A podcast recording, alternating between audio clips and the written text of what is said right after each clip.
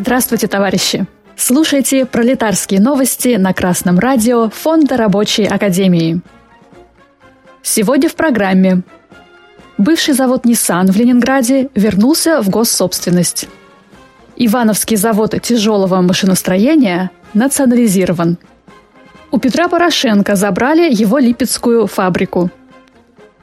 14 февраля РБК сообщил, что бывший завод Nissan в Ленинграде вернулся в госсобственность. В 2023 году предприятие было передано «АвтоВАЗу». Теперь завод будет собственностью Государственного автомобильного и автомоторного института НАМИ, который подведомственен Минпромторгу. Источники РБК на авторынке отмечают, что смена собственника завода необходима для ухода от санкционных рисков.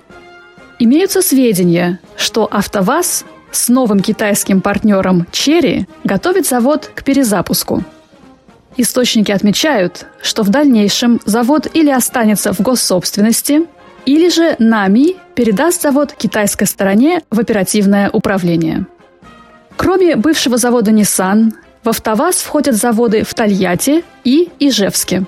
После ухода таких западных автоконцернов, как Renault, Nissan, Toyota, Mercedes-Benz и другие, АвтоВАЗ по итогам 2023 года смог увеличить продажи «Лада» до 350 тысяч машин. 19 февраля «Известия» сообщили, что Генеральная прокуратура подала иск о возвращении в собственность государства Ивановского завода тяжелого машиностроения ИЗТС.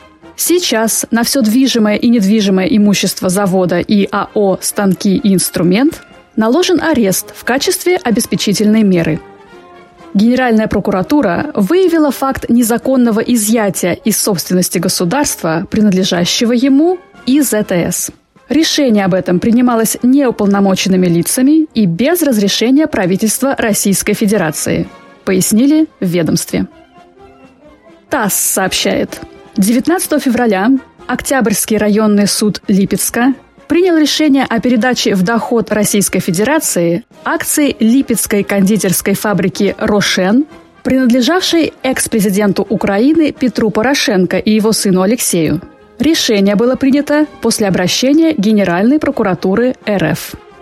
Также решением суда на территории Российской Федерации запрещена деятельность бывшего президента Украины Петра Порошенко и его сына Алексея. В 2015 году в отношении руководства корпорации «Рошен» в России было возбуждено уголовное дело о мошенничестве с бюджетными средствами. Басманный суд Москвы наложил арест на имущество фабрики в Липецке. Все сотрудники этой фабрики уволены, производство закрыто. Последнее время новости о национализации приватизированных предприятий поступают регулярно.